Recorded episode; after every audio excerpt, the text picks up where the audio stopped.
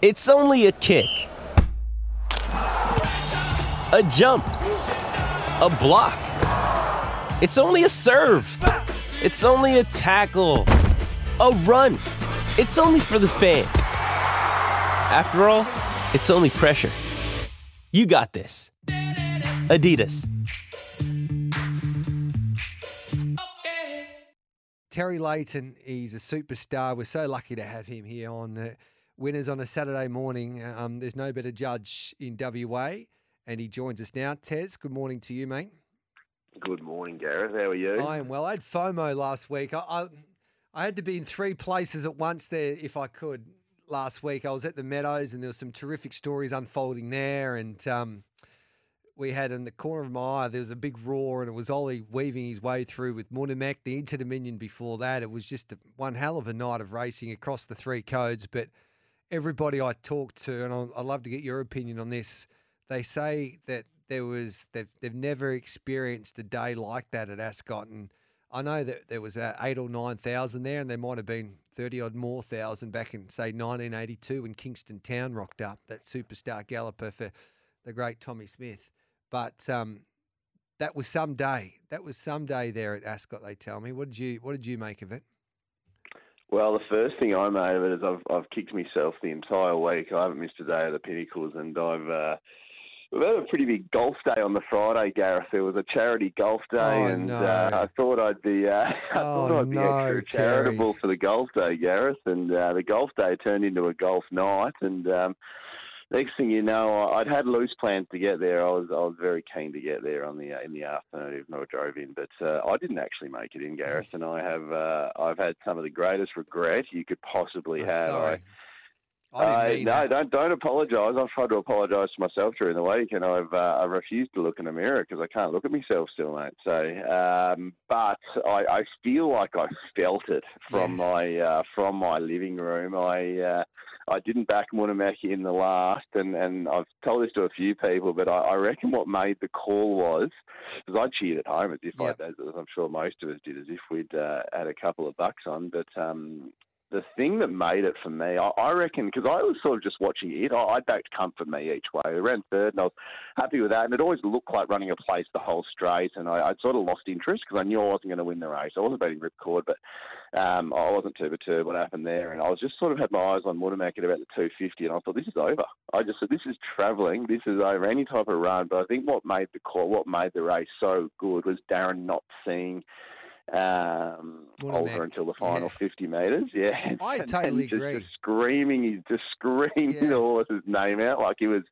It could have been anybody of the eight, nine thousand people there in the callers box doing it, just screaming the name out. I just thought it was anything. you know, Macca is like, and there's been a bit of debate on my show on Giddy Up throughout the week saying Gareth, it wasn't a, it wasn't his greatest call because he missed Munhamek, but people don't understand that what makes Steve McAuliffe so great is he's got this voice, and we like I watched that video that Entain put together, the tribute to Damien Oliver, and Mm. just just McAuliffe's voice.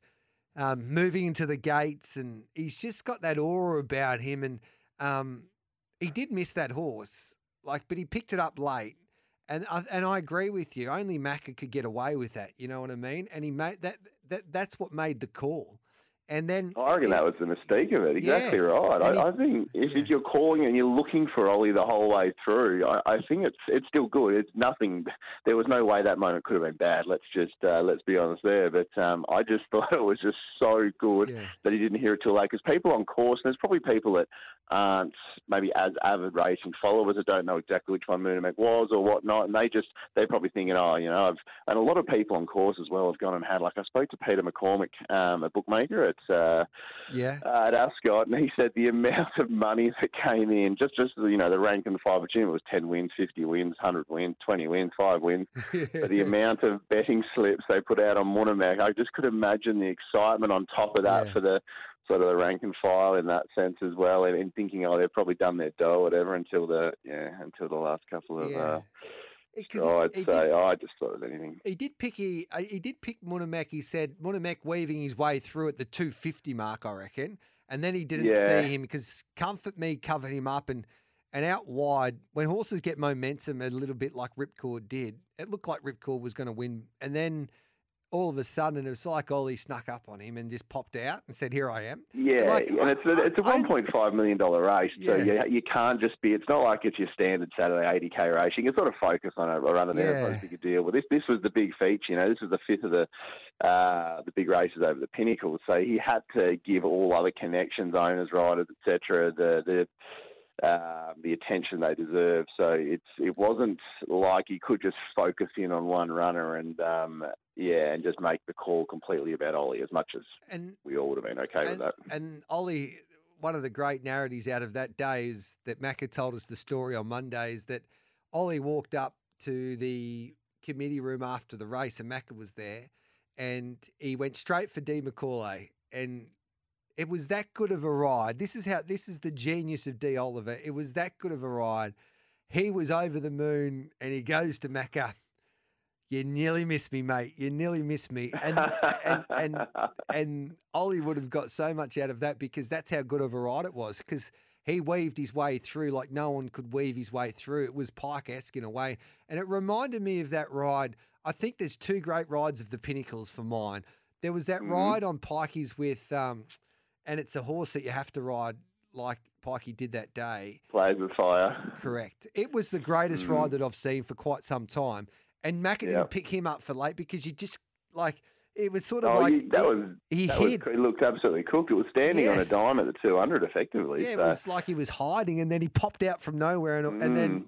it, it was only, only Pike could do that, and then only Oliver could do what he did on that final day because, as Nick Ryan also said, it was such a ballsy ride to do what he did to cut oh, back. wasn't it? Yes. We were talking about is it is it are you because it's your last ride? Are you thinking well because you know the track was playing um, closer to the rails was definitely the spot to be. I think if Ollie goes a three wide line and comes around with Doesn't them, I- I don't know if it goes past him. That's the thing. I don't think it wins unless he goes before the fence right. And I, I saw a bit of like I know everyone gets a voice on social media, but I saw a bit of a narrative. Oh God, they've all set that one up for Ollie. I'm like, guys, if you're setting a race up, the horse isn't going to be four or five back the fence. That's not how it works. Do you And- know how much needs to go right and how much? Uh, Deary me, I said no. That wasn't set up, lads. That was uh, That was God. just That- something. that yeah, that was- was God. Exactly. was I'm not God. overly religious person, but that Yeah. certainly was. Deary me.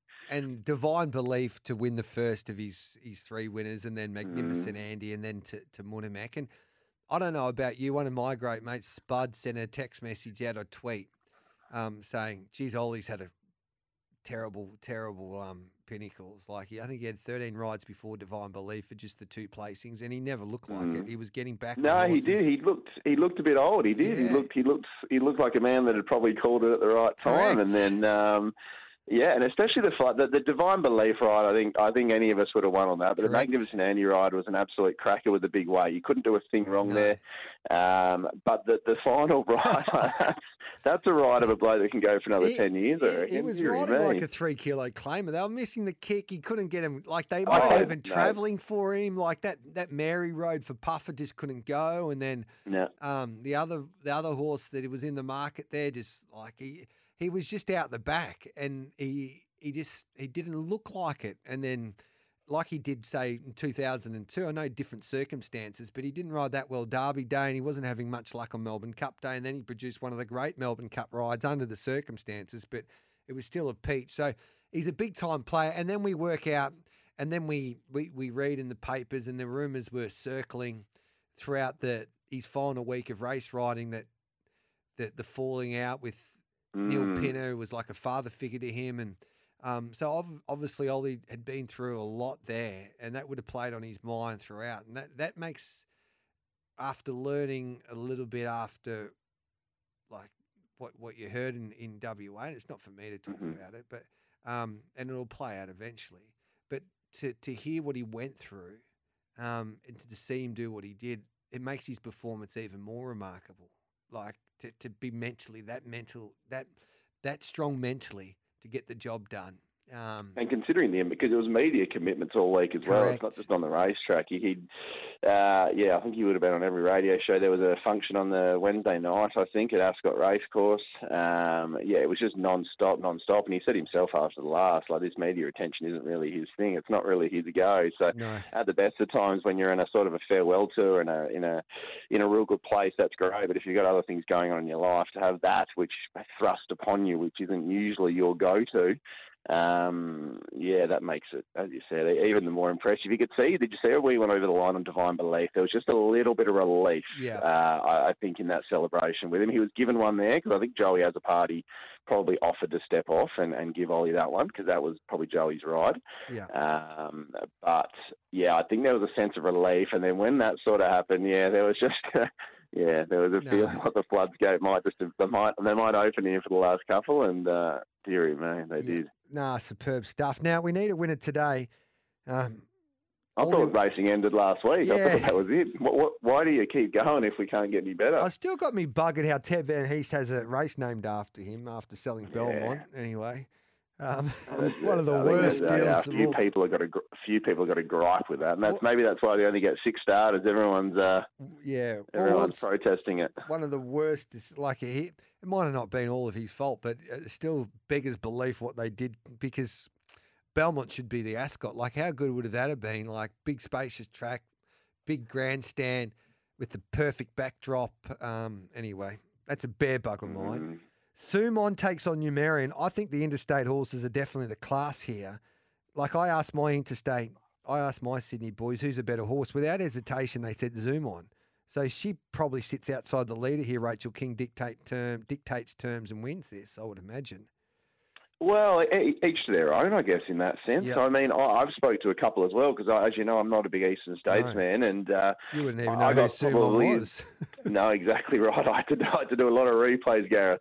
Um, but I, I sort of got uh, I got the same answer, but I also got a few people that said um, they're, they're of the opinion that uh, Numerian might actually be the get better galloper. He just doesn't win, so people are sort of happy to put a line through him because he doesn't win, and that, and that's the reason. So um, I think the market's pretty much bang on in the Yeah. race. I think Maricino deserves respect, being out in front and holding that rail at Ascot, and obviously the record it's got over this track trip, Troy Turner, etc. Um, but dearie me, it's going to have to be seriously good to hold out Zoomon in the breeze, Numerian on its back. Uh, Casino 17, you'd, you'd expect Jared going to put it into the race from the 600. Um, that's how it's done its best uh, racing in those country cups. And then the Velvet Queen has not been well handled throughout the carnival to this point in time. It's going a lot better than numerical form suggests. And if, if they overcook it, then those four sort of get into a war from the six, seven hundred, and Paddy's uh, smoking the pipe behind him. He could be the one um, to come over the top from late. So yeah, long story short, not a race I can really get excited about. Zemon was my initial thought, but I. Yeah, I'm, I'm not sure if I want to take the low threes about a better horse hitting the breeze. All right, mate, go through your best. Uh, all right, what have we got? Race number one, uh, nothing too exciting here. Pretty keen on uh, horse number seven, Watch Me Rock.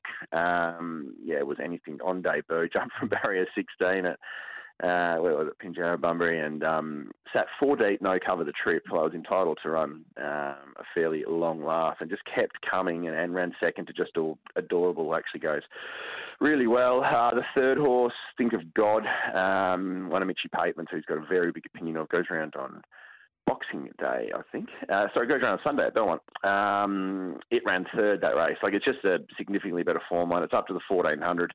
Um, there's speed on in this race. There's no real fear factor horses. Has to be sub even money for me. So race one, number seven. Uh, race four. Um, keen to play a couple here. Nod and Smile. Uh, I haven't got the number in front of me. And number 10, Lord Gannicus.